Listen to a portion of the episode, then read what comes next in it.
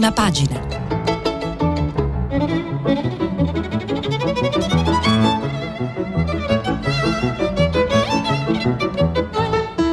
Questa settimana i giornali sono letti e commentati da Jacopo Iacoboni, giornalista politico della stampa. Per intervenire telefonate al numero verde 800 050 333. Sms e WhatsApp, anche vocali, al numero 335 56 34 296. Buongiorno a tutti, bentrovati. Oggi nella mia ultima giornata di prima pagina, la, la, la settimana eh, eh, di sveglia adesso mi, mi, ha messo in uno stato d'animo lisergico, ma mh, ho trovato subito l'articolo che voglio leggervi. Eh, è nella copertina di Specchio, il settimanale della stampa che esce oggi, Lacrime e carne, intitolato Mangiare bistecche era segno di benessere, oggi è un rischio per la salute nostra e del pianeta e se la via vegetariana o vegana non è percorribile per tutti, gli stili alternativi esistono e piacciono. L'articolo è stato scritto dalla mia amica Maria Laura Rodotà, intitolato Dentro Noi felici e flexitarian. Vi leggo l'inizio, formidabile. Scrive Maria Laura, qualche anno fa una vegana californiana andò ad Alba. Smise di essere vegana agli antipasti. Guardò la carne all'albese, guardò il marito e gli disse I'm gonna have this. Questo lo mangio. Tornata in America, tornò vegana. Aveva peccato, ma con attenuanti generiche, la trasferta gourmet, la carne sostenibile, il vino, ogni tanto ne parla, non ha sensi di colpa, perché i vegani, e i vegetariani ancora di più, sono umani, cadono, si rialzano, non scagliano prime pietre, al massimo reagiscono con facce da martiri quieti, si accena da qualcuno c'è solo brasato e ragù. Ci sono le frange estreme dei vegani integralisti, si sa, ma sono pochissimi e quasi tutti occupati a litigare con conduttori radiofonici amici. Gli altri, sulla carne e su altro, sono ormai parte del grande centro. I motivi etici, scusate sorrido perché è, troppo divertente sempre, come scrive um, Rodotà, i motivi etici, ambientali e di salute dei non carnivori sono accettati più dei vaccini. La maggioranza, che va da quelli che valorizzano il legume a quelli che sfottono il tofu, cerca di mangiare meno carne, che lo ammetta o no, è vegetariano circa il 9% degli italiani, i vegani sono il 2%, alcuni peccano in certi ristoranti. Eh, e i più giovani ridono delle infanzie anni 60-70 dei boomers, bombardati a ogni pasto di fettine, spezzatini e petti di pollo. E però, pure se limitano la carne, cercano di mettere a tavola dei simulacri. Succede molto tra gli italiani della diaspora, sempre a caccia di cibo decente a Londra, Stoccarda o Groninga, provano carne finta, vegan burger, salumi fatti coi lupini e li trovano quasi sempre pessimi. Però sono un modo veloce di mangiare, si scaldano e via e in molte famiglie sono le nuove fettine. Quasi tutti quelli della diaspora italiana eh, e quelli in Italia hanno amici vegetariani e non fanno battute prevedibili a tavola con i non carnisti. E poi c'è la generazione di Greta Thunberg e delle proteste per il clima, che ottiene iniziative anticarne anche in territori ostili. In Francia, la regione della Nouvelle-Aquitaine eh, ha chiesto mense tutte vegetariane in 16 licei, uno dei licei è a Cognac. Eh, l'italiano più adulto si sente invece un carnivoro illuminato, più che informato, non vuol troppo sapere. Ironizza su vegetariani e vegani, li considera una cibo polizia, parte della dittatura del politicamente corretto. Lo fa da proud boy della proteina animale che appena può esibisce il suo barbecue, da cinquantenne macilenta dedita ai carpacci, anche da borghese bo, ehm, bohemien, boibo, che ha ridotto la carne perché ha un amico cardiologo. Da noi non mangiare carne è tuttora considerato considerato poco virile e la generale presa d'atto sui danni viene considerata da molti una nuova forma di egemonia culturale. Per dimostrarla vengono sempre citati i vegani ultras, che fanno sentire uno schifo anche i vegetariani. La terza via, come al solito, non ha funzionato e quindi poi continua a lungo questo articolo, ma insomma mm, vi invito a leggerlo poi con calma, sempre sul tema diciamo, di riflessioni o storie che hanno a che fare con la con eh, le, le, le, discussioni sul clima, sulla transizione ecologica, su, insomma sul vertice di Glasgow, ne abbiamo parlato tanto in questi giorni sulle proteste di Greta Thunberg e del movimento ambientalista C'è un pezzo molto, una storia molto bella sulla stampa digital, sul sito della stampa, eh, sempre eh, per dire dei paradossi che, che, che mh, produce la, la, la, lotta ambientalista. Eh, lo scrive Fulvio Cerutti, il, il, l'articolo si intitola Norvegia, i pastori sami sconfiggono le pale eoliche e le renne sono salve. Eh, c'era chi combatteva contro i mulini a vento e perdeva e chi invece ha sfidato le pale eoliche e ha vinto per il bene delle renne. Questa è la storia della battaglia dei pastori sami, una popolazione indigena di circa 80-100 mila persone stanziate in alcune aree della Finlandia, Svezia, Lapponia e Norvegia. Ed è proprio in quest'ultimo paese che i sami hanno fatto causa contro la realizzazione di due parchi eolici nell'ovest del paese, sulla penisola di Fosen, sostenendo l'invasione illegale dei loro pascoli dove sono famosi allevatori di renne. La vista e il rumore delle gigantesche turbine eoliche spaventano i loro animali che pascolano nelle vicinanze e quindi mettono a repentaglio tradizioni di cultura secolaria. Dopo una prima sconfitta nel 2013, quando il loro ricorso venne respinto, la Corte Suprema norvegese ha stabilito che i diritti degli allevatori di renne sono stati violati.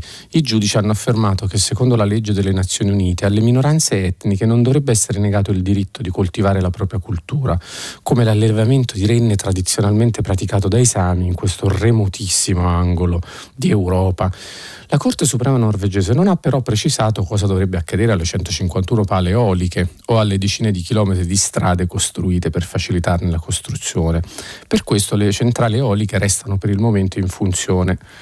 Tra l'altro, aggiungo io, ma ve lo spiegherà eh, Cerutti in questo articolo, la Norvegia è il più grande produttore di petrolio e gas dell'Europa occidentale, mira a incrementare la sua produzione di energia rinnovabile come l'energia eolica in preparazione di una transizione verso un'economia più verde. I parchi eolici di Roan e Storeia nella parte occidentale del paese fanno parte del più grande progetto di energia eolica onshore d'Europa e sono stati inaugurati per la prima volta nel 2010 e la loro costruzione è stata terminata l'anno scorso. Anche per questo il ministro del petrolio e dell'energia Marte Mie Magnus Persen ha previsto un viaggio nell'area di Fosen per incontrare i pastori e non esclude alcun risultato, compreso lo smantellamento delle turbine. Guardate che cosa singolare, cioè un paese leader nella produzione del petrolio ha diventa poi leader nella produzione di energia, leader europeo, produz- insomma un'area nella produzione di energia eolica, che però spazza via delle comunità, diciamo i lavori di una serie di comunità eh, locali e che quindi, adesso non, non, non, so se ho capito bene, finiscono paradossalmente dalla stessa parte del, eh, del ministro del petrolio e dell'energia e, e quindi insomma si, si creano del, dei singolari dialoghi ecco, tra, eh, tra parti che uno si immaginerebbe se non contrapposte, lontane. Eh, leggiamo adesso i titoli dei giornali. Eh, la Repubblica titola Covid 10 città in allerta, da Trieste a Catania, da Bolzano a Padova, ecco dove la crescita del virus fa più paura. Ieri terza dose a 100.000 persone. Ricciardi, servono i richiami o da gennaio si rischia una fiammata. Bisogna convincere i genitori a vaccinare i bambini. La stampa, valutiamo il lockdown per chi non è vaccinato.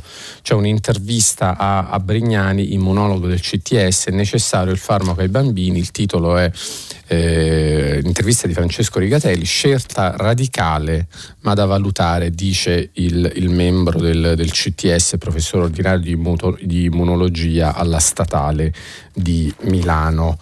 Eh, del resto mi sembra che alcuni paesi, per esempio l'Austria, stiano procedendo esattamente in questa direzione, cioè eh, il lockdown lo farà chi non è vaccinato. Eh, a Brignani la considera una scelta possibile benché radicale. Titolo del Corriere della Sera. Ora terza dose sotto i 60 anni. Il ministro Speranza, fate le vacanze in Italia, 13 regioni sopra la soglia di contagio. Londra anticipa di un mese il richiamo del vaccino, no Green Pass ancora in piazza a Milano, scontri a Trieste. Eh, il manifesto titola Assalto al cielo. A Glasgow in più di 200.000 assediano la COP26, ma per la giornata globale in difesa del clima, piazze piene in tutto il mondo, dall'Europa all'Australia, dalla Corea al Sudafrica. Insieme siamo forti, possiamo vincere. Alla conferenza ONU, atmosfera cupa a pochi giorni dalla chiusura, Guterres, deficit di credibilità anche sugli impegni presi. Titolo di Libero Super Mario ha perso i poteri, Draghi finisce qui. Il tiro incrociato dei partiti arresta il Premier dalla riforma delle pensioni al taglio delle tasse fino alle liberalizzazioni. I progetti sono tutti fermi. Titolo della verità sulle intensive siamo fermi da un anno, mai realizzati nuovi posti, a luglio 2020 stanziati 1,5 miliardi per raddoppiare i letti d'emergenza, l'obiettivo resta lontano, nel 2021 non sono più aumentati. L'illusione che bastassero Pfizer e Company ora rischia di portarci a nuove chiusure che scattano proprio sulle percentuali di occupazione delle terapie intensive.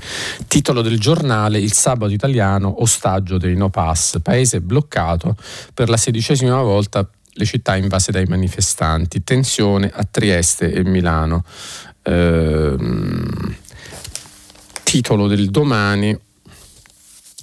Una marea umana per il clima, questa è la nuova sinistra globale, hanno riempito le strade di Glasgow dimostrando che non sono più una realtà solo europea e privilegiata, stanno diventando la più radicale opposizione a questo capitalismo dai tempi di Seattle e del G8 di, di Genova. Sono come delle onde no? questi movimenti, abbastanza hanno un andamento carsico, oppure uno direbbe eh, vichiano, da, insomma, nel senso di Giambattista Vico.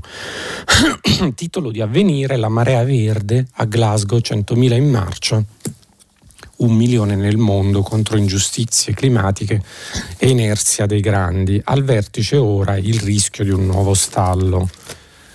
Il Sole 24 ore ha un titolo Borse record, Milano in prima fila. Piazza Affari a tutta velocità, da inizio anno ha guadagnato il 25%, il listino italiano fa meglio di Francoforte e Nasdaq, dietro solo a Parigi e eh, SP 500. Titolo del Fatto Quotidiano, eh, i due bonifici a Renzi dal governo saudita, tutto normale, 84.000 euro al senatore per due comparsate. Eh, il fatto torna come, come vari altri giornali sull'inchiesta sulla Fondazione Open e sui finanziamenti alla Fondazione Open che secondo l'ipotesi dei PM sarebbe un'articolazione in realtà dell'allora PD e dell'allora segretario del PD, quindi un finanziamento illecito eh, secondo questa ipotesi. E vedremo come, come, andranno le cose. È interessante, mm, c'è un altro titolo che, che in realtà volevo ehm, volevo leggervi ed era quello del riformista, l'ultimo titolo del, eh, di questa rassegna del, del, del, di giornali che ho a disposizione oggi, estratto conto di Renzi pubblicato dal fatto Blitz in stile DDR di Travaglio e Company, violata la Costituzione, lo scoop inquietante del quotidiano di Marco Travaglio, scrive il riformista di Piero Sanzonetti. In realtà mh, mm, non è neanche solo uno scoop del, del fatto di Travaglio, la, la, mm, i bonifici e, e, e, e, i finanziamenti arrivati alla Fondazione Open ieri erano su moltissimi giornali e proprio su questo vorrei proseguire perché c'è una, una cosa interessante, aprendo anche un, un, una forte protesta di Renzi e dei renziani sul fatto che è stata violata la privacy e sono stati dati in pasto. Eh, dati privati dei suoi conti correnti. E Renzi contesta che ci sia un, un finanziamento illegale al, al, al, suo allora partito che era il PD e diciamo l'ipotesi difensiva è che la fondazione svolgesse un lavoro politico-culturale, quindi pienamente legittimo, e che tutti i finanziamenti fossero tracciati. Poi, diciamo, anche in questo caso si può discutere se è opportuno prendersi soldi dall'Arabia Saudita, ma qui ognuno avrà le sue, le sue idee. C'è però una cosa interessante sul domani, articolo a pagina 4 eh, di Emiliano Fittipaldi, da Renzi a Beppe Grillo, amici e chat di mister AstraZeneca. Eh, Pietro Di Lorenzo, patrone della IRBM di Pomezia, è indagato nell'inchiesta sulla Fondazione Open, quella di cui vi sto parlando. Nelle carte i soldi ai renziani, il progetto della TV con i soldi pubblici, ma anche i rapporti con il garante del Movimento 5 Stelle Beppe Grillo. L'SMS a Grillo di questo Pietro Di Lorenzo, Beppe aiutami, Nicola Morra mi attacca. Eh, Grillo non è indagato, sia chiaro, in questa inchiesta, però ci sono tutta una serie di messaggi anche, anche a, ai grillini di questo imprenditore. Lui si, diciamo, nel, nell'inchiesta uh, uh, uh, sul, sui finanziamenti alla, alla, Fondazione Open, diciamo così, effetti collaterali dell'inchiesta sul, sui renziani. Eh, che poi quando inizia la pesca a strascico degli sms pubblicati sui giornali, gli sms volano trasversalmente. Qui voglio essere ben chiaro, sto parlando di politica, poi le inchieste vedremo dove, dove approderanno, tra l'altro Grillo non è neanche indagato. Ehm, vediamo un momento un articolo molto interessante e anche divertente per come è scritto, di Giovanna Vitale su Repubblica a pagina 12. Ehm,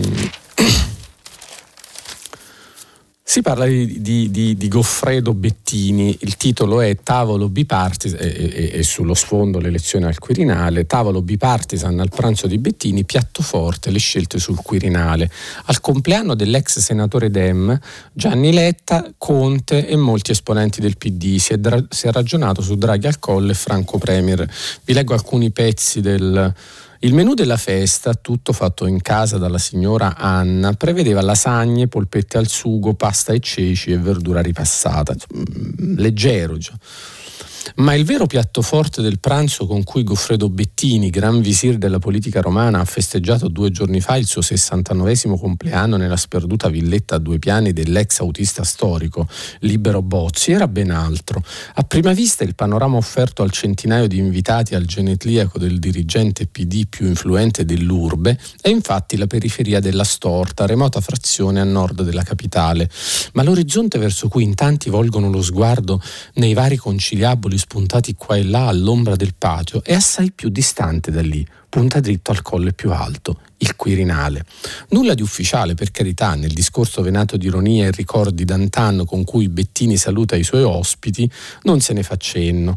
Ma la presenza attorno allo stesso desco di Giuseppe Conte e Gianni Letta, ma non del nipote Enrico, attenzione, dei ministri Orlando e Franceschini, insieme ai sindaci Gualtieri e Manfredi, del vice segretario Provenzano e del governatore Zingaretti, mescolati a una pletora di assessori e parlamentari, tra cui Mancini, l'eminenza grigia del Campidoglio, corridoio è l'occasione per valutare in capannelli appartati gli scenari della partita più importante dei prossimi mesi. Tutti d'accordo su una premessa: se Draghi vorrà salire al colle, nessuno potrà sbarrargli il passo. Verrebbe eletto in cinque minuti, eh, un virgolettato di conversazione di quella sera, sulla scorta però di un accordo che blindi la legislatura. Sarà poi lui a indicare il Premier incaricato di portare le Camere a scadenza naturale, che le urne anticipate non le vuole nessuno, se non Fratelli Fratelli d'Italia e un pezzo di Lega, troppo poco per precipitare il paese a elezioni. Sul punto, nella villetta di periferia alla Storta, pochi hanno dubbi.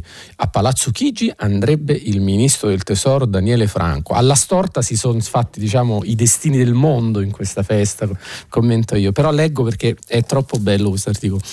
Eh, è in questo quadro che si scrive il destino di alcuni dei presidenti. Zingaretti lascerebbe la regione per entrare nel nuovo governo e nel Lazio si voterebbe qualche mese prima, con un candidato di centrosinistra già scelto, Enrico Gasbarra, ex deputato in Italia e in Europa con solidi rapporti oltre Tevere. Ipotesi sussurrate a mezza bocca da tenere al riparo per ora, come fa il festeggiato che pubblicamente preferisce esibirsi in frizzi e lazzi. E così, quando Conte, che aggiungo io è l'ospite d'onore della serata bettiniana, arriva in ritardo ma accolto dagli applausi. Bettini scherza, se vogliamo avere un rapporto unitario deve essere paritario, lo apostrofa guardando l'orologio per poi domandargli fra gli sghignazzi dov'è il regalo?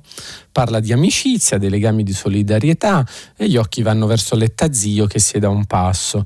Adesso è tutto in movimento, ci sono, guardate che, che incredibile... Eh, rete trasversale, no? da, da Letta Zio attraverso Bettini siamo arrivati a Conte. In questo momento non ci si capisce niente. Eh, dice Bettini a proposito, cioè, è troppo presto per ferro. Perciò è ora di far funzionare il cervello e di rimettere insieme questa amicizia che è un patrimonio. E se sono rose tra grillini e forzisti, certo fioriranno, magari anche per merito suo. Perciò ringrazio in particolare Luigi, Hem, Giuseppe, finge confond- Bettini finge di confondere Di Maio con Conte, un giochino che fa spesso. Lui è un new entry dei miei compleanni che spero si ripeterà in futuro. L'ultima battuta è per il Quirinale, argomento tabù solo per finta. Io non so chi sarà il prossimo Presidente della Repubblica, ma una cosa vorrei chiedergli, Celia Bettini, di farmi corazziere e giù grandi risate. Bellissimo articolo su Repubblica di Giovanna Vitale. Questa è praticamente, insomma, per capirci, è il team che voleva fare il Conte Ter e che aveva pianificato che o Conte o morte non c'era altra possibilità a gennaio durante la crisi del secondo governo guidato dal leader del Movimento 5 Stelle che fare un terzo governo con Conte. E adesso hanno, diciamo, vorrebbero Draghi al Quirinale e Franco a Palazzo Chigi, di solito quello che organizzano non si verifica mai. Eh, c'è un, un, pacchetto interessante su, su, su Repubblica di, sulle spie, articolo di Paolo Mastrolilli, Il ritorno del grande gioco delle spie. Eh, vi leggo un pezzetto. Eh, una morte sospetta a Berlino, un cinese condannato negli USA, si riapre la sfida tra intelligence, ma è il settore dell'innovazione tecnologica la nuova frontiera dello scontro eh, tra potenze. Scrive Mastrolilli, un diplomatico russo, Kirill Zalo, che muore precipitando dal balcone dell'ambasciata a Berlino, salvo poi scoprire che era figlio del vice direttore del servizio segreto FSB, coinvolto nell'omicidio al parco Tiergarten ribelle ceceno, del ribelle ceceno Zelim Khan Khan Gosvili, otto spie di Mosca cacciate dalla Nato dove fingevano di dialogare con l'Occidente, un docile cinese condannato in Ohio perché in realtà rubava informazioni industriali. Un tempo le spie erano discrete, ma oggi aprire i giornali significa leggere quasi ogni giorno le loro disavventure, a conferma che il gioco dell'intelligence è, centrato, è tornato centrale nel risico degli equilibri eh, globali sempre più instabili. Ehm, eh, mm, parla di questo arresto del, del cinese, poi, mh, mm, poi, abbiamo visto il ritorno della Russia alle abitudini di quando Putin era un agente del KGB con gli avvelenamenti di Alexander Litvinenko e Sergei Skripal in Gran Bretagna e ora Alexei Navalny. Mosca ha colpito soprattutto poi con le operazioni digitali come quelle per condizionare le presidenziali americane del 2016 o anche la politica italiana per non parlare degli hacker che hanno attaccato SolarWinds e altre aziende.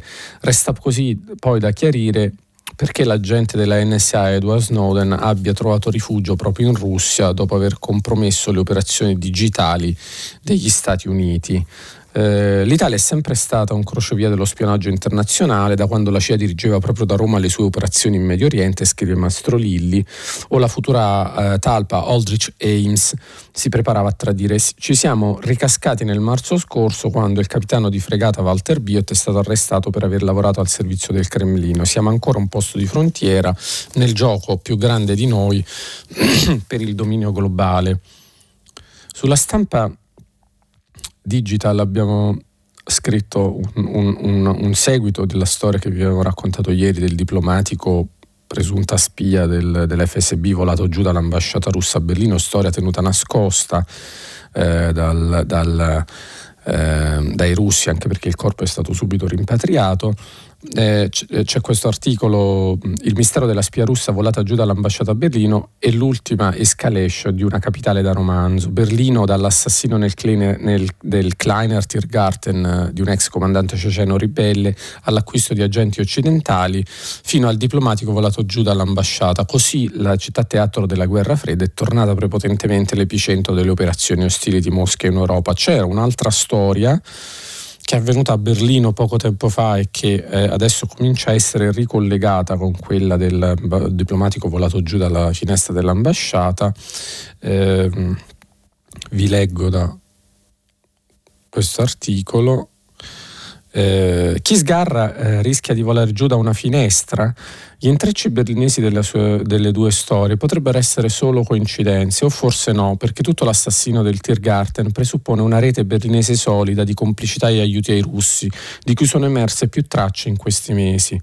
Che le cose si stessero muovendo, scrive Jacopo Jacoboni sulla stampa, con inquietanti passaggi, come li chiamano nel mondo dell'intelligence, lo aveva lasciato intuire anche l'arresto lo scorso agosto di un diplomatico dell'ambasciata inglese a Berlino, accusato dalla polizia tedesca di spionaggio per conto di Mosca, un tema su cui Angela Merkel si è fatta sempre più sensibile e dura con Mosca.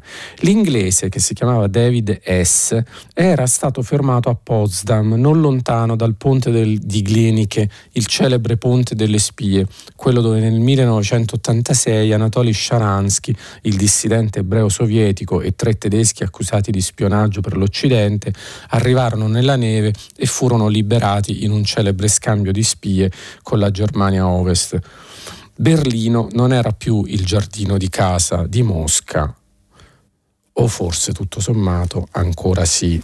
A proposito del ponte di, del Gliniker Brücke, diciamo il ponte sopra il fiume Havel che unisce Berlino e Potsdam, mi è venuto in mente Francesca Paci, autrice di questo altro articolo che vi vengo a leggere sulla stampa, eh, altro articolo su un altro argomento, ma siamo stati proprio poco tempo fa con Francesca Paci, Rick Josec, il, il nostro team reporter in viaggio ed eravamo proprio sul ponte di, di cliniche a, a ricordare la, la, storia di Sharansky. Adesso, Scrive Francesca Pace invece sull'Afghanistan oggi l'odio dei talebani contro le donne libere trucidata Frozan Safi, l'economista e attivista è stata ammazzata vicino a Mazzari Sharif, il volto trivellato di colpi, la sorella l'ha riconosciuta solo pulendo le feriche. Frozan Safi è un nome che per qualche tempo, scrive Paci, sentiremo ripetere quando si parla di Afghanistan. Fino a pochi anni fa era una giovane donna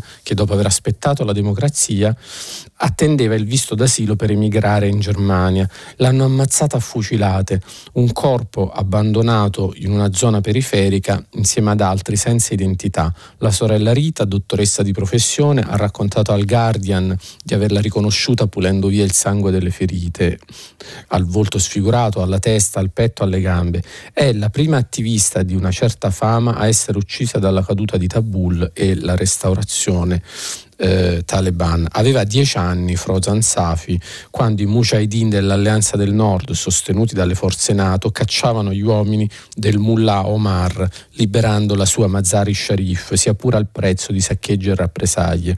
Erano le ultime settimane del 2001 e come tante bambine afghane scopriva l'Occidente che, armato fino ai denti, prometteva però studio, emancipazione, libertà una promessa mantenuta nelle grandi città, le enclave lontanissime dalla provincia descritta da Anand Gopal in uno spietato affresco sul New Yorker, eppure reali, nuove, vibranti, classe dopo classe. Frozan è diventato un economista con tanto di cattedra universitaria e una paladina delle donne. Vabbè, insomma, tutto questo era avvenuto grazie al, al sia pur storto e non ottimo intervento in Afghanistan. Ora ci sono i talebani con il loro notorio atteggiamento dialogante e l'hanno ammazzata. e, ehm, vediamo, mi sono annotato parecchie cose. Volevo leggervi sul, sul Covid, insomma si va, si stanno valutando insomma, sicuramente intanto appunto la terza dose, però c'è Massimo Giannini sul sulla stampa scrive oggi a proposito del, di questi cortei no, Novax o No Green Pass che continuano, eh, la prima verità è che il virus barcolla ma non molla e riprende forza ovunque. Eh, le scelte de, degli uomini e l'avvicendamento delle stagioni ovunque glielo consentano. La seconda verità è che l'arma dei vaccini e delle restrizioni funziona ed è l'unica che in questa guerra asimmetrica ci può assicurare la vittoria finale. La terza verità, implicita nella seconda, la certificano i numeri. Il 5 novembre è interessante questi numeri riassunti da Giannini perché poi insomma è bene saperli Il 5 novembre di un anno fa i contagi furono 34.505, i ricoveri 23.256, le terapie intensive 2.391, i morti 445. Oggi i contagi sono 6.764, i ricoveri sono 3.124, le terapie intensive sono 3.095, i morti 51.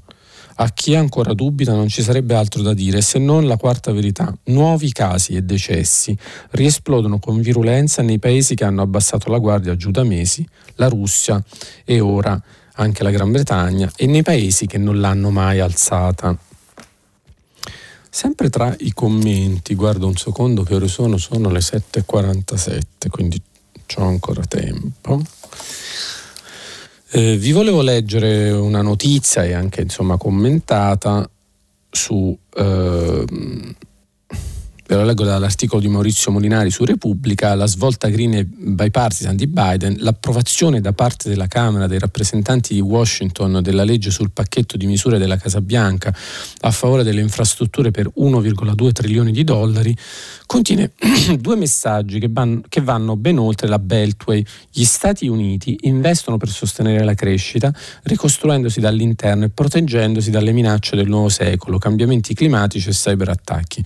Joe Biden Biden sposta il baricentro dell'amministrazione verso i moderati dopo un election day che ha visto i democratici perdere la Virginia e quasi il New Jersey, ovvero due stati chiavi per la coalizione libera che nel 2020 ha conquistato la presidenza e fra un anno affronterà le elezioni di midterm per il rinnovo eh, parziale del, del, congresso. Il significato globale del provvedimento ora in arrivo sul Resolute Desk del Presidente è in ciò che contiene, perché mentre a Glasgow la conferenza dell'ONU sul clima COP26 incontra evidenti difficoltà e all'indomani di un G20 che ha indicato nella difesa della terra un obiettivo comune, il congresso approva il congresso americano approva un pacchetto di misure che concretamente prevedono l'adattamento delle infrastrutture degli Stati Uniti ai nuovi pericoli per gli abitanti, a cominciare dall'impatto del surriscaldamento della temperatura.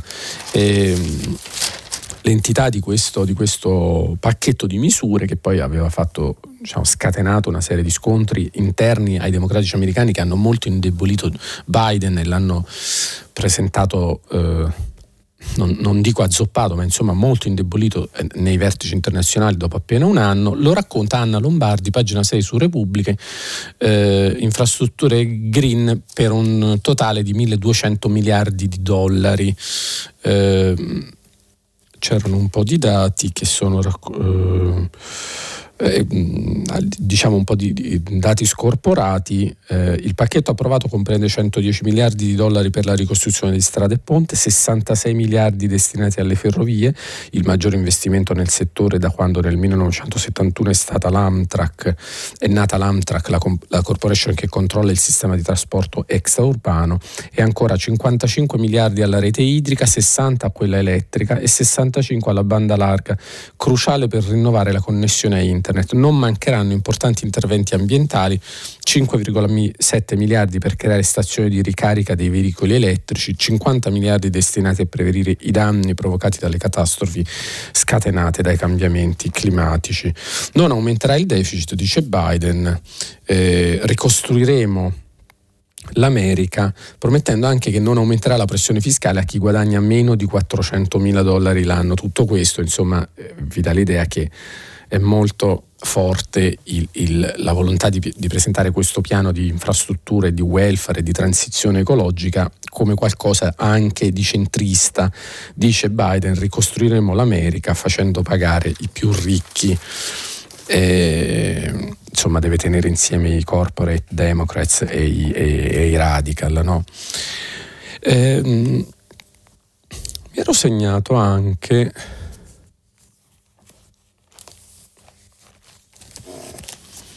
Volevo dirvi qualcosa anche sul DDL Zan, perché poi uno, si, ne abbiamo parlato tanto all'inizio del, di questa settimana, no? poi passata la festa, gabbato lo santo, i giornali vanno su altro e ormai la questione dei diritti sembra già, di, in questo caso LGBT, ma, ma sembra già messa in soffitta. C'è un passaggio molto interessante dell'intervista a Rosy Bindi fatta da Susanna Turco sull'Espresso. Eh, io non amo tantissimo le interviste, ma quando poi le intervistatrici sono brave riesco, e poi anche quando le intervistate sono simpatiche come Rosy B. Io ho sempre trovato, confesso, un debole per Rosy B, anche se non, non sono sempre d'accordo con le sue posizioni, però l'ho sempre trovata troppo simpatica. Cioè, però comunque con quella simpatia, lei è, come sapete, di sinistra, democristiana di sinistra, cattolica di sinistra, molto, insomma, se posso dire anche integralista sui valori, quindi diciamo non certo un, una renziana, no? però sentite che,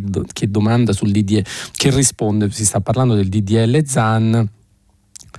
Eh, io sul, sui diritti civili ho già dato a suo tempo, scri- eh, dice, dice Rosy Bindi a Susanna Turco dell'Espresso, nel primo tentativo di regolare le unioni civili, i dico, che poi fallì per colpa degli estremisti del Family Day di Piazza San Giovanni, eh, più quello di una certa sinistra. Avendo preso botte di qua e di là, me ne sono stata in religioso silenzio, dice Bindi, e non entro nel merito, dico solo che è stato consumato un atto di cinismo.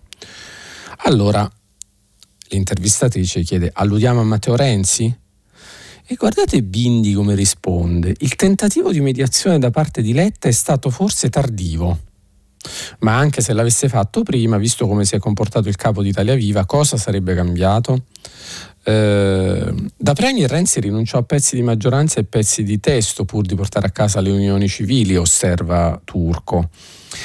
Intendiamoci, dice Bindi, sulla tattica è un genio, per forza, non ha scrupoli, è facile così. Ma con chi avrebbe dovuto sedersi al tavolo Letta? Per questo dico che da questa vicenda va tratto un'unica lezione, non si fanno le ammucchiate, bisogna aprire una fase di ricostruzione della sinistra e il DDL Zan è un segnale preciso. Insomma,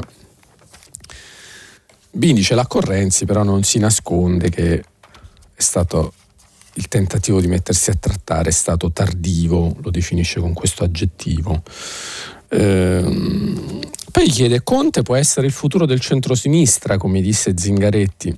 Beh, su di lui avevo quasi un pregiudizio, dice Bindi, ma è diventato una risorsa, un'evoluzione, il, il, Movimento 5 Stelle doveva averla ed è meglio che l'abbia con un personaggio come lui, capace di fare sintesi. Un domani potrebbe entrare nella squadra che si farà carico di questo paese. Addirittura, domanda Susanna Turco, e, e Bindi, pensiamo a cosa offre il mercato. Mi sembra molto simpatica e realistica, insomma, questo passa il convento e, e però insomma l'ingresso di Conte eventuale viene ri, ridimensionato in una, insomma, come parte di una squadra. Sono finiti i tempi del leader fortissimo dei progressisti teorizzato da, da Zingaretti da Bettini. Volevo leggervi un pezzetto del, del editoriale di Stefano Felti su Domani, il Parlamento tagliato fuori dalla legge di bilancio, in ritardo anche con Draghi. Il governo Draghi ha sicuramente cambiato lo stile e i toni dell'azione di governo, non sempre i fatti. Prendiamo il caso della legge di bilancio, cioè il provvedimento più importante della politica economica. Dov'è finita? Approvata nel Consiglio dei Ministri nelle sue linee molto generali, non è ancora arrivata al Parlamento. Siamo al 7 novembre, ormai è già tardi, il voto deve arrivare, il voto finale deve arrivare entro il 30 dicembre. Ora io non so, ma qua c'ha ragione Feltri, facciamo la fine poi del, dei governi dell'avvocato del popolo che il Parlamento lo vedeva, boom, la legge di bilancio in, in due nanosecondi e poi doveva eh, approvarla. Mi ero tenuto da parte un ultimo articolo sul manifesto, o almeno me ne ero tenuti vari, ma c'è tempo per uno.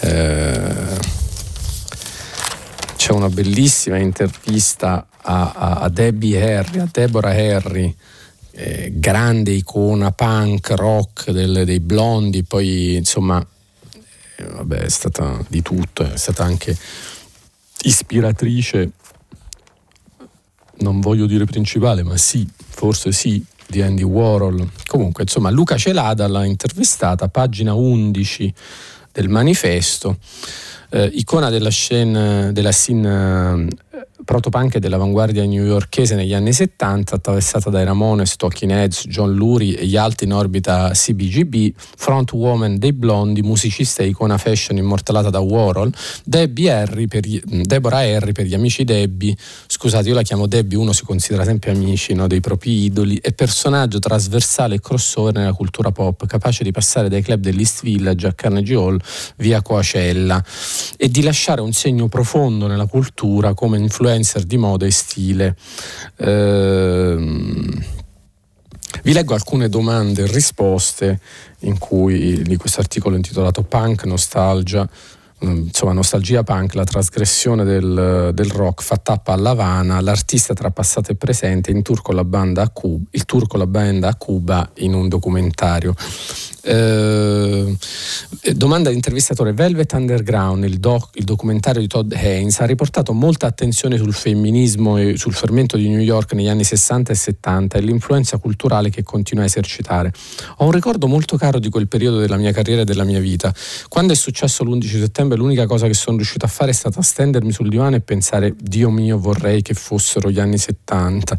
Mi era venuta una grande nostalgia per quel decennio con tutta la sua depressione economica ma anche tutta la sua carica creativa. Sono fortunata di aver avuto le mie radici in quell'ambiente. Ho guardato solo una clip del documentario di Todd Haynes che fa sempre cose meravigliose, quella dove John Cale parla della sua teoria sugli armonici e lo trovo geniale. I Velvet erano fra i miei gruppi preferiti.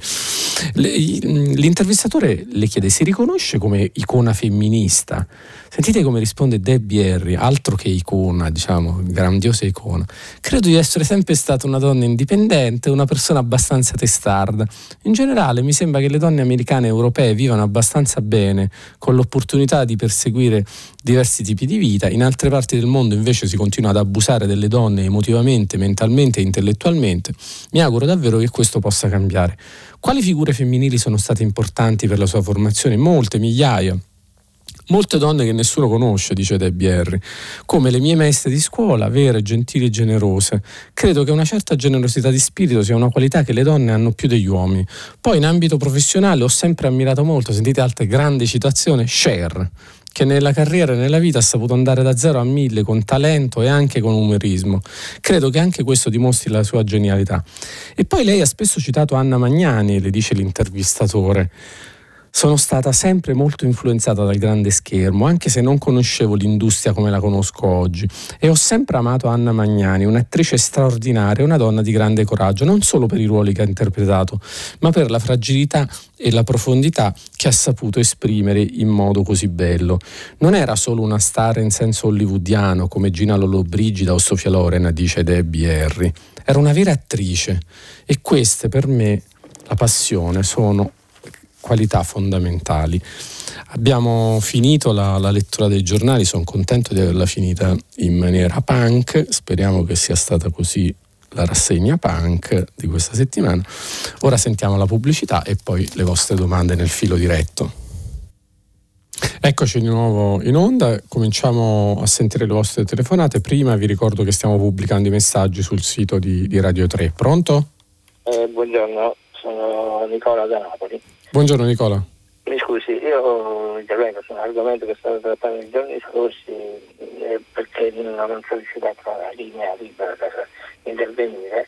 Eh, parlo del reddito di cittadinanza, il famoso reddito di cittadinanza, e volevo esprimere tutta la mia indignazione per l'indignazione che ho sentito negli interventi di giornalisti e di, di, di, soprattutto di, politici su questo eh, maledetto benedetto reddito di cittadinanza Volevo, volevo, insomma, io sono di Napoli, va bene, tengo a precisare che sono pensionato, non ho bisogno di, di cittadinanza, nessuno dei miei parenti amici mi, mi lode, quindi non sono diciamo, di parte in questo senso qua, non ho conflitti di interesse. Sta di fatto però che proprio nella mia vita quotidiana vedo tantissima gente, e non sono certamente quelli che hanno il sugo fuori dal negozio, che fanno la spesa ai supermercati con la carta del reddito di cittadinanza Ora mi rendo conto che è un, un comportamento scorretto, assolutamente riprovevole quello di chi eh, semmai lavora in nero e prende il reddito, quindi non è la mia giustificazione di, questi, di queste persone. Ma salvo i casi di quelli che hanno il sub e prendono il reddito cittadinanza, che saranno una assoluta minoranza, voglio sperare, Il resto sì, parliamo di persone che... Eh, non tanto minoranza nei, negli accertamenti no, che stanno... di quelli che hanno i SUV, di quelli che hanno la... Eh, no, no, beh, naturalmente eh, quelli del SUV sì, diciamo però... Al milione rotti però diciamo, il dato sui 38.000 sui 38.000 controlli, diciamo, truffe di vario genere sono, erano 5.500, una cosa del genere, 13%. Non è proprio piccolo, insomma, abbastanza grande. No, è nero, mi scusi, eh, non è cioè, truffa è un termine generico in questo senso qua, anche, anche ripeto, i lavoratori in nero, truffa in quel momento, io sono convinto di questo, non è che voglio aspettare una lancia a loro favore. Io voglio però precisare che quando, quando parla, si parla di questo tipo di, di, di, di truffa, diciamo, parliamo di gente che al massimo riesce a guadagnare 1000-1200 euro in totale, eh, dico, perché chi lavora in nero a Napoli lavora per 300, per 200, per 400 euro eh, lavora a fare le scarpe, a guanti oppure a, a, a, attività tipo il barista che porta il, il, caffè alle persone negli uffici. In totale quello forse raggiungerà i 1000 euro nella migliore delle ipotesi. Parliamo invece di chi parla contro queste persone, sono persone che guadagnano fior di quattrini e nel caso dei politici vorrei ricordare che la Lega, che è la più feroce nei confronti della cittadinanza, che deve 49 milioni, se non vado errato, a, a tutti i cittadini italiani, che ha fatto fallire banche rovinando decine di persone, va bene? E, e, voglio dire, oppure di Renzi che ha l'aereo fermo in hangar, che ha i milioni, adesso sta pure sotto inchiesta per, per le sue attività eh, all'estero, va bene? A borderline, non so se sono reati o no. Ma parliamo di gente che guadagna milioni, non mille euro, ma milioni di euro. E non parliamo dei furbetti del quartierino e non parliamo di quelli che eh, evadono con lo yacht a mare, va bene? O dei professionisti, tantissimi professionisti stimatissimi che non lasciano fattura quando andiamo dal medico. O noi parliamo di personaggi famosi, mi ricordo Pavarotti che guadagna milioni, è osallato dalla gente, è, è un evasore fiscale. Quindi voglio dire un attimino di, di ragionamento, fermiamoci un attimo con questa campagna contro la cittadinanza. Colpiamo chi deve essere colpito. Allora, allora no, ho capito, ho capito perfettamente, la, la, ringrazio della telefonata delle questioni che sta ponendo. Eh, qui devo fare un pochino di, di, di, precisazioni. Adesso poi mi scoccio, io non è che voglio fare l'avvocato della Lega, anzi, diciamo politicamente per niente, però eh, le ultime diciamo, notizie sull'inchiesta sui, sui 49 milioni della Lega eh, questi 49 milioni sono diciamo, spariti definitivamente, nel senso che non sono stati eh, più trovati e, e, a luglio, pochi mesi fa, alla fine di luglio, inizio agosto, non mi ricordo, ma Repubblica scriveva che l'inchiesta va, andava verso l'archiviazione dove era, dove era, stata, dove era nata, insomma, a, a Genova. Questo lo dico perché eh, poi insomma mh, mm, capisco la differenza tra diciamo, la, la, la, la, comprensibile indignazione di un lettore, però insomma, noi dobbiamo anche tenere conto via via dei fatti come si snodano. Su Renzi No, ovviamente non è vero che Renzi ha, una, ha, un aereo fermo, diciamo, ha un suo aereo fermo nell'hangar. Eh, non so se lei si riferiva forse, adesso però eh, scusi eh, se faccio il, pignolo su queste cose, però insomma su, in una di queste inchieste sulla Fondazione Open sono stati pubblicati dei, dei messaggini di, uh, di, telefono tra uno degli, degli indagati e eh, Matteo Renzi in cui cercavano un volo, un volo privato per poter far raggiungere a Renzi una conferenza credo con Clinton in America e insomma la fondazione alla fine finanzia questo volo privato con eh, mi sembra 120 o 125 mila euro, insomma una, una, spesa esorbitante per un volo privato, insomma.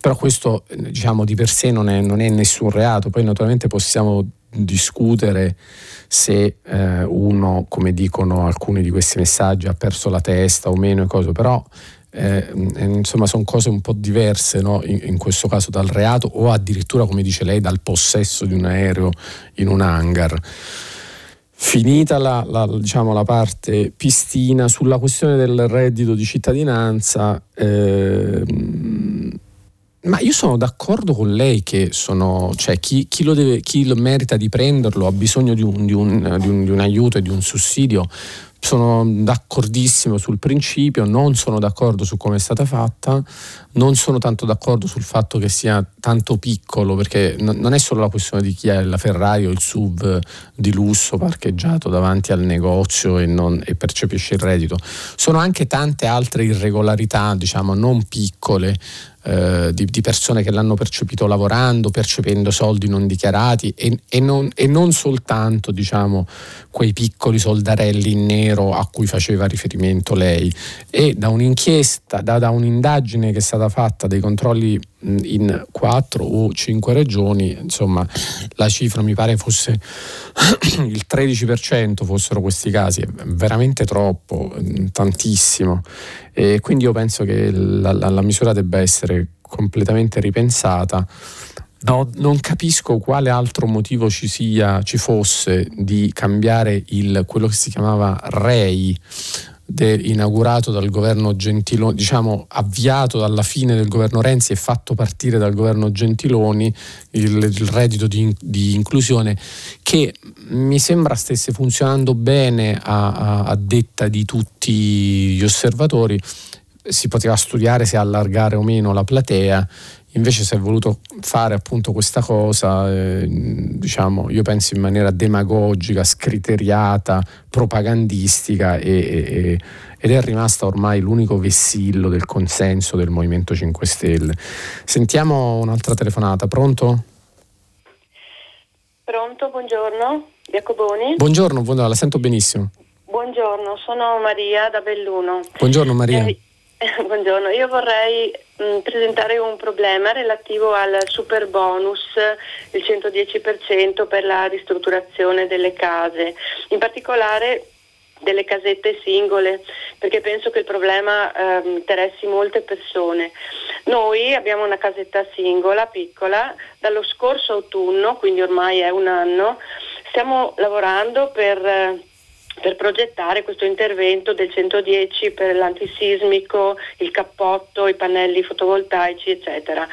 Ma per difficoltà varie, burocratiche, legislative, solo per le carte in comune ci sono voluti tre mesi, per il termotecnico cinque, eccetera, eccetera non abbiamo ancora potuto presentare la pratica e stavamo presentandola adesso a novembre per iniziare i lavori il prossimo anno. Faccio presente che per esempio qui a Belluno quando c'è inverno e freddo non si può lavorare, quindi tutto fino a, a, marzo per dire è difficile fare lavori edili.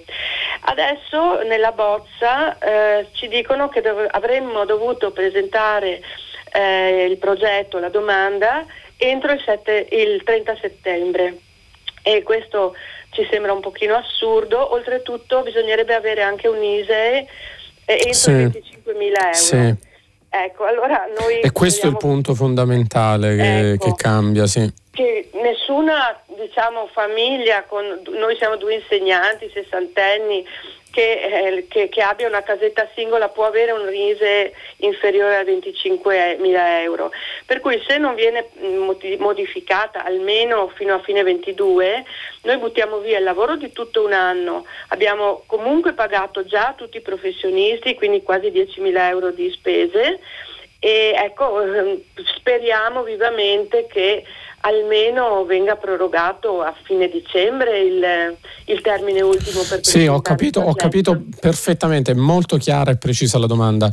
Eh, per, per, cercare di, di, di, di, renderla più semplice, il governo Draghi sta riformando eh, diciamo, le detrazioni, alcune delle detrazioni che erano state previste dal governo precedente e, e il, il super bonus eh, verrà ridimensionato, diciamo, questo il super bonus del 110%, verrà ridimensionato, non cancellato, eh, in, in, sostanza a partire dal, io mi ricordavo signora, a partire dal 2024. Eh, con la soglia, con la soglia ISEE eh, fino a 25.000 euro per le, le case, diciamo, le, le, case, le villette unifamiliari. E, e poi ci sono vari altri tagli per, sugli acquisti di, di, di beni mobili. Ehm, non, non, so di questa cosa che, che, mi dice lei, che invece è, da, è entro fine settembre, che bisognava aver già terminato la domanda per mantenere le condizioni precedenti, però insomma se me lo dice lei evidentemente ci si è eh, andata a scontrare direttamente. Eh, penso che si potrebbe, come, come in questi casi, creare una finestra un pochino più ampia per assorbire chi aveva fatto, cioè chi aveva calcolato e fatto operazioni sulla base della legge, della legge precedente. Questo mi sembrerebbe una cosa abbastanza di buonsenso. Io ricordo, ripeto, che la, la, la, il taglio eh, entrerebbe in vigore dal 2024, eh, però è possibile, come, come dica lei, che, che che, che, che, già, nel, che già nel, diciamo, nel, nelle bozze si è indicato il termine di settembre per le nuove domande, per, per, diciamo, per fissare poi i criteri entro cui uno rientrerà o meno. Sentiamo una, un'altra telefonata, pronto? Pronto? Buongiorno. Buongiorno, sono Marino, eh, chiamo dalla Valsesia. Buongiorno Marino. Ho 83, 83 anni, sono 50 anni che sono abbonato alla stampa. Grandissimo grandissimo. no, scherzo perché qui c'è un conflitto di interessi, io lavoro alla stampa, quindi vabbè, ma a parte questo.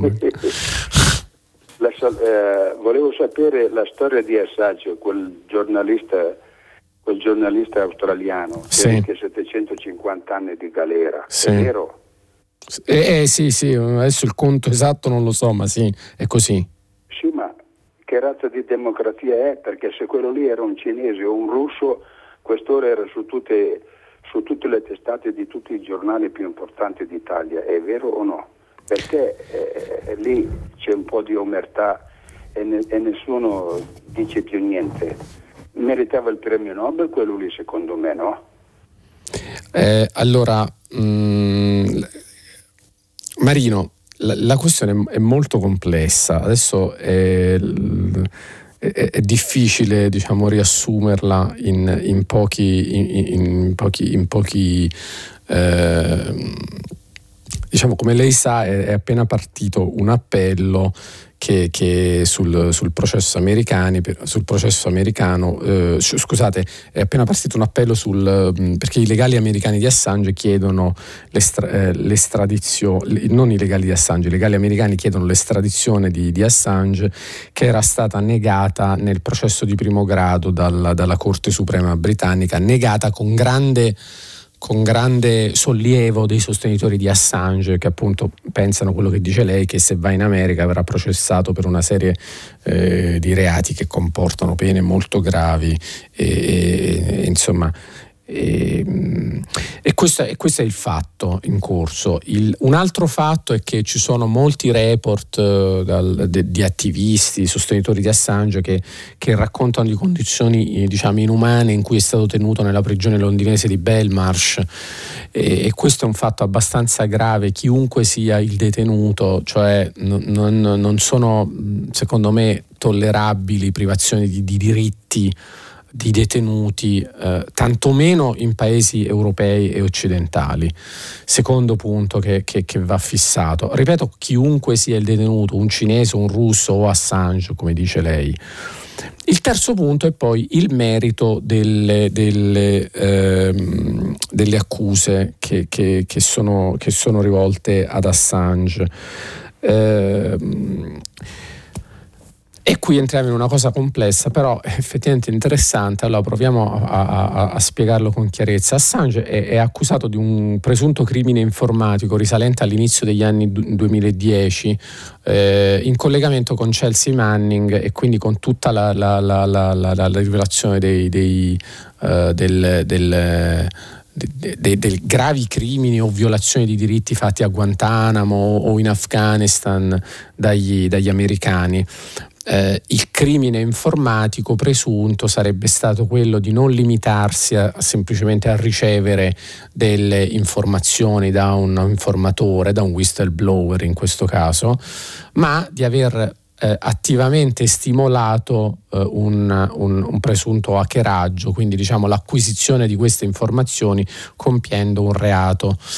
Eh, e questo bisognerà vedere se è successo, questa è una delle accuse. Poi però siccome eh, eh, diciamo, questo non bastava a, agli americani, all'accusa americana, al prosecutor americano. E Assange è stato poi accusato sostanzialmente di spionaggio. Secondo una legge degli anni 10 americana che si chiama Espionage Act eh, che prevede quella sì pene gravissime perché appunto riguarda il tradimento, l'attentato alla sicurezza nazionale e tutta una serie molto gravi di accuse molto gravi.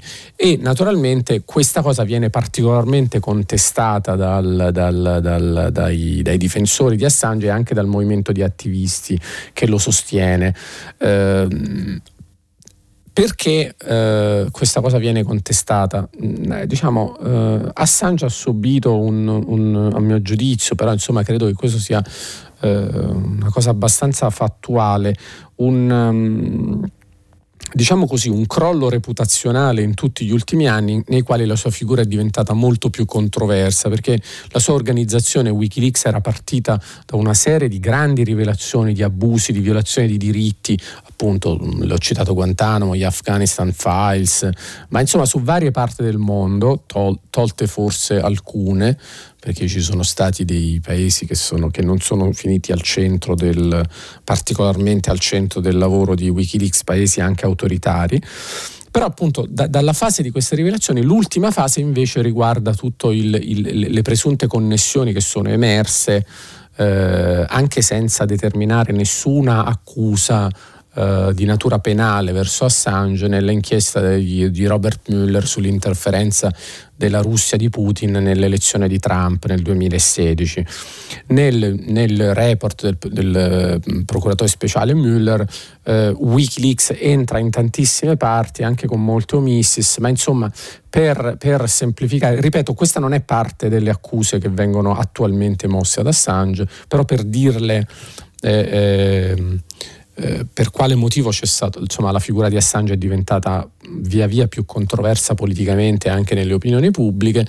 In questa, in questa mm, insomma, in, nel Mueller Report ci sono una serie di evidenze forensi del fatto che eh, di contatti tra uh, Wikileaks e un'altra organizzazione eh, di, di, diciamo, di leaker, di, di un'organizzazione che si presentava come eh, di giornalisti e, e, che, che, che, rivelano, eh, come dire, eh, violazioni di diritti, violazioni di leggi, malfunzionamento di, di, amministrazioni. E Wikileaks era entrato in contatto con un'altra di queste organizzazioni che si chiamava DC Leaks, DC Leaks che, sono, che furono, eh, e furono queste due sostanzialmente che pubblicarono le email hackerate a Hillary Clinton, quelle sul presunto scandalo del, del Comitato Democratico e, e, e, email in cui veniva fuori niente, anche qui niente di, di grave sulla Clinton penalmente o giudiziariamente, semplicemente alcune manovre di lotta politica per far fuori avversari interni nel Partito Democratico. Fatto sta che quelle email furono presentate, lei si ricorda, da Trump come un grandissimo scandalo e, e come appunto l'indole malvagia di Clinton contribuirono molto a, a, a macchiare la reputazione o comunque l'immagine di Clinton e, e, e, probabilmente influirono anche in alcuni momenti cruciali come l'estate del 2016 nella campagna elettorale americana. Bene, queste email si scoprì poi dopo che DC Leaks non era un'organizzazione de, diciamo giornalistica ma era un front dei servizi segreti, diciamo un'organizzazione posticcia dei servizi segreti russi. Ehm, quindi diciamo gli account di Wikileaks e gli account di questa DC Leaks erano stati in comunicazione, naturalmente può benissimo essere che Assange non lo sapesse, eh, e infatti diciamo, non riceve accuse su questo, su questo, singolo punto. Io le ho raccontato questa storia per dire per quale motivo c'è anche una grande controversia e, politica e di dibattito pubblico sulla figura di Assange. Le accuse sono invece quelle che le dicevo prima su diciamo, di crimine informatico e, e, le accuse relative al, al, all'Espionage Act. Eh, se vuole la mia opinione, io penso che de, de, debba essere eh, eh diciamo No, no, sense, no heroes, non, non, trattato assolutamente come eroe, ma, ne, ma, neanche diciamo, debba essere martirizzato, ha diritto a tutti i diritti che, che, dovrebbero essere dati a tutti, perché noi non siamo la Russia o la Cina, non siamo, eh, benché appunto ci fossero stati questi contatti tra, tra tra gli account di Wikileaks e di DCLeaks o anche tra eh, uomini del fronte Donald, del campo di Donald Trump come Roger Stone e, e, e, e appunto l'ambiente di Wikileaks. Ecco, diciamo, al di là del giudizio politico su Assange, i diritti vanno garantiti assolutamente a tutti. Sentiamo un'altra telefonata, pronto? Eh, pronto, buongiorno, sono Salvatore da Pordenone. Buongiorno Salvatore. Eh, senta, nel 2016 viene approvata la legge di omicidio stradale. Ora, prima di questa approvazione la stampa, la televisione, un giorno sì e, e l'altro pure, e, um, ci mostrerà uno scene appunto di morti sulle strade in seguito a comportamenti insomma diciamo irresponsabili. Ora, da allora, quindi dal 2016, non, non succede più nulla. Cioè, io le chiedo, ecco, non ci sono più morti omicidi stradali perché la legge ha posto fine a, a questi comportamenti illeciti, il che mi sembrerebbe veramente molto strano, oppure non c'era diciamo, questa emergenza nazionale per cui si dovesse rispondere a un problema complesso con una soluzione a mio parere populista, come ad esempio per le carceri, no? si dice costruiamo nuove carceri, invece di operare sulla depenalizzazione eccetera di vari reati. Ecco, sì. è successa la stessa cosa con l'omicidio stradale sì, no, adesso non so, effettivamente è vero quello che lei dice, però ci sto pensando adesso che non è che se ne parli più tanto di, diciamo, dei casi no, di, di, applicazione di questa legge, quindi di casi di omicidio stradale. E, mh, dovrei andarmi a vedere un po' di dati, sinceramente, che, che, che non so e non, e non, non, ricordo insomma in questo momento su come sia la situazione, se ce ne sono stati tanti o pochi in questi ultimi diciamo 4-5 anni, lei fa riferimento alla legge del 2016, eh, esatto. E, mh, mm, di sicuro possiamo dire che mm, effettivamente lei ha ragione, c'è, c'è un po' di, di, ci sono delle onde di interesse giornalistico che salgono e poi si abbassano e non siamo sempre certi del, del, del, del insomma di poi se questo significa che il fenomeno è, è diminuito o, o, sparito non credo, ma insomma è diminuito magari grazie a una legge. Io sinceramente tendo in linea generale a pensare che raramente le leggi mm, mm, diciamo modificano la, la, la, realtà, la sanzionano soltanto e spesso mh, non riescono, a volte non riescono a fare neanche quello. Eh, a monte c'è sempre appunto la, una questione di cultura, di educazione civica, cioè fa molto di più eh, magari una mezz'ora di educazione civica su, su come guidare civilmente che non una, una legge. Dopodiché, eh, ripeto, uno dovrebbe poi mantenere un po' più diciamo, l'attenzione anche su queste cose e io ora non me li ricordo questi dati quindi non, non glielo so dire.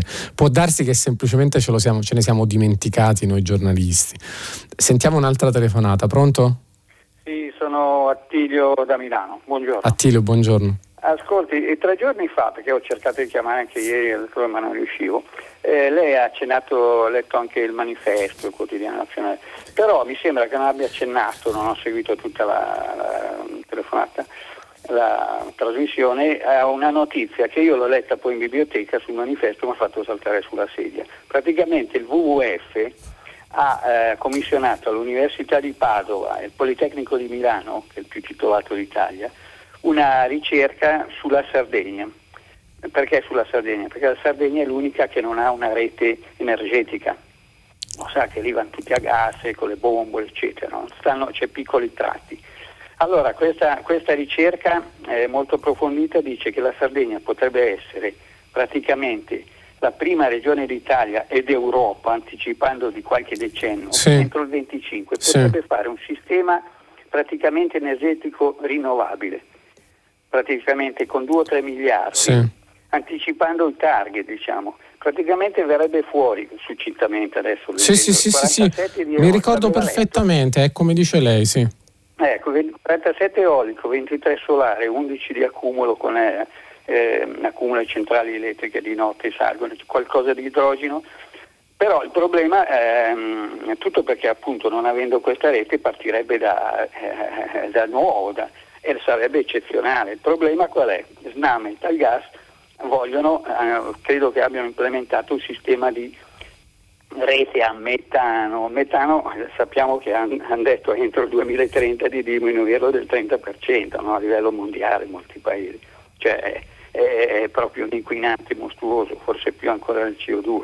Però Snam e Italgas hanno questi progetti, i nostri cari e invece sarebbe proprio da contrastare e mettere in pista una roba del genere, anche perché in Sardegna hanno un potenziale enorme eh, come comunità energetiche territoriali, per esempio, sempre, leggendo sempre da, questo, da, questo, da questa ricerca approfondita. Eh, quindi... Sì, mi sembra di poter dire, guardi, eh, me la ricordavo, adesso i dettagli n- non me li ricordo più, però eh, sembra, il, il, punto me lo ricordo molto bene, anche perché mh, sono stato molte volte in Sardegna e, e, e tra l'altro visitando anche tutta la, la, la, la zona delle miniere, eh, insomma, lì, lì, c'era già stata, la Sardegna aveva già avuto una transizione diciamo, di decarbonizzazione no? e, di, e, di, e, di, riconversione delle miniere.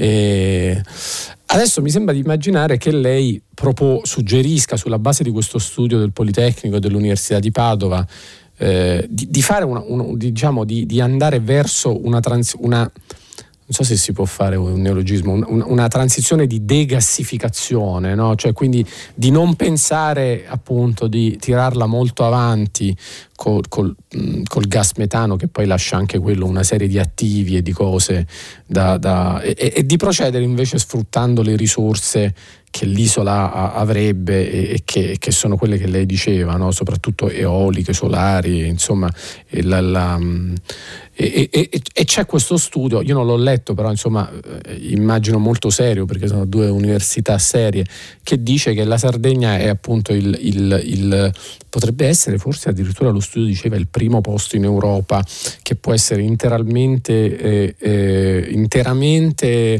eh, alimentato con rinnovabili già dal 2025.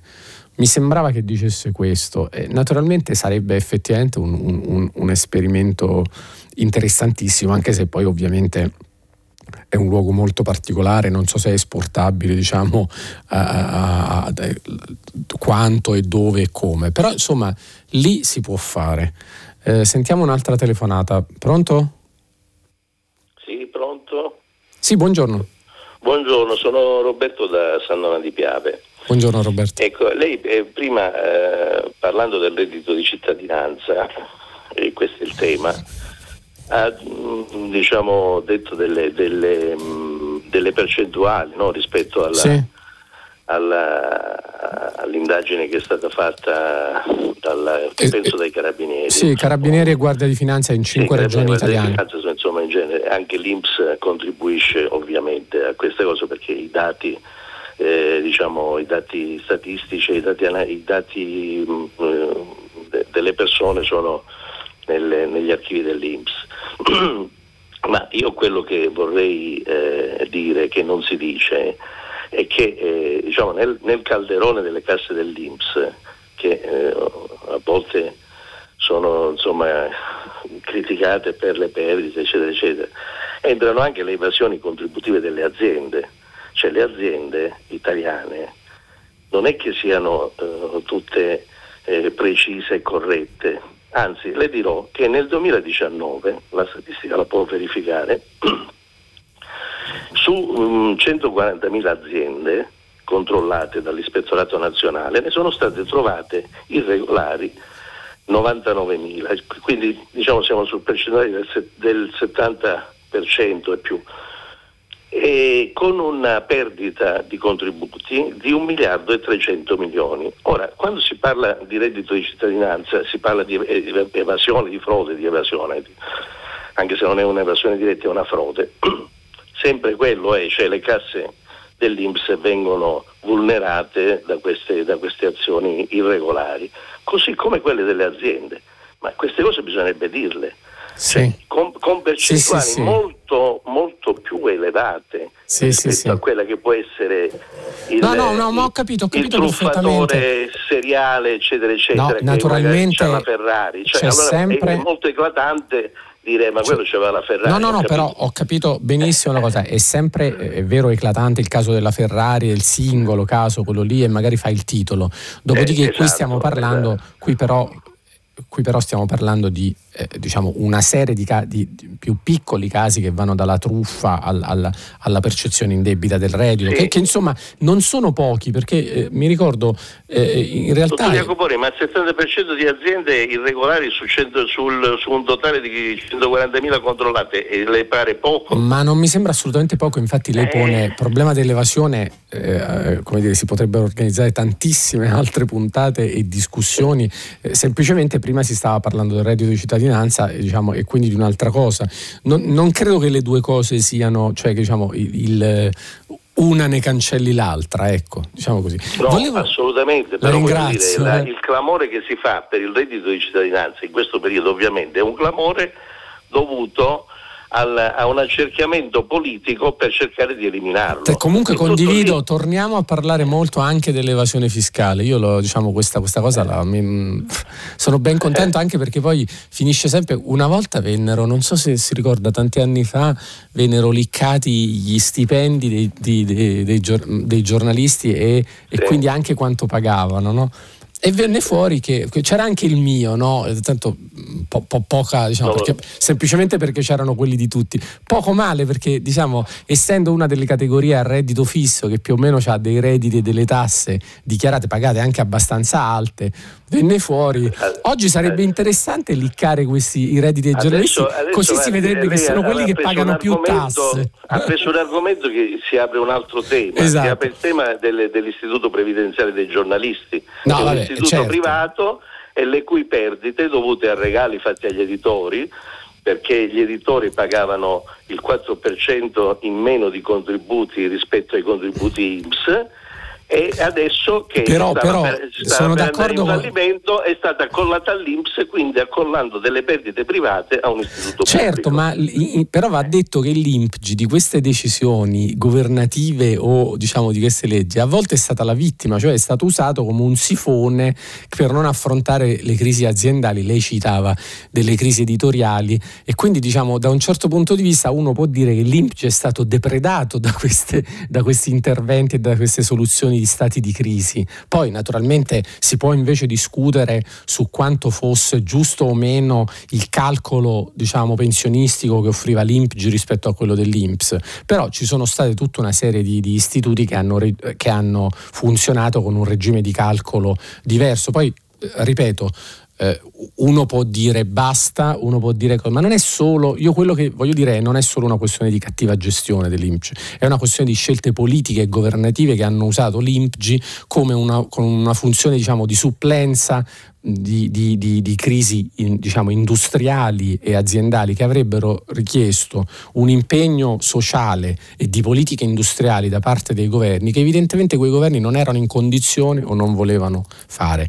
Volevo leggere qualche, qualche mh, breve messaggio Ehm, c'era qualcuno che mi diceva sul REI che eh, eh non mi ricordo, il REI però era 150 euro Jacoboni che dice troppo poco, ma infatti io parlavo di un ampliamento del REI, no? cioè non, non, non serviva fare una misura universale nuova, serviva trovare il modo di dare più soldi alle persone giuste e, non di, diciamo, e, e, alle famiglie anche giuste, magari quelle numerose per esempio, tanto per fare un esempio. C'era anche un'altra cosa che mi ero...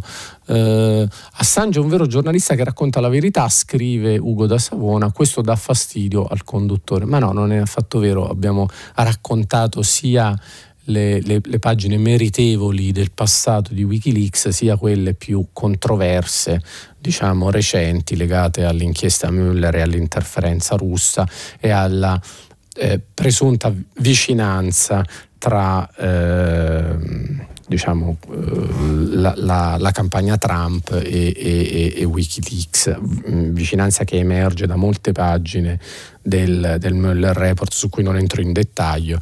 Ci sono anche diversi messaggi diretti di Twitter tra, tra uh, team Trump e team Assange. Naturalmente tutto questo non è un reato, quindi diciamo, non, è, non, è, accusato di questo, però insomma eh, c'era anche, volevo leggervene un ultimo, ecco, eh, Navalny è stato condannato per frode, truffava la gente e voi fate di lui un eroe.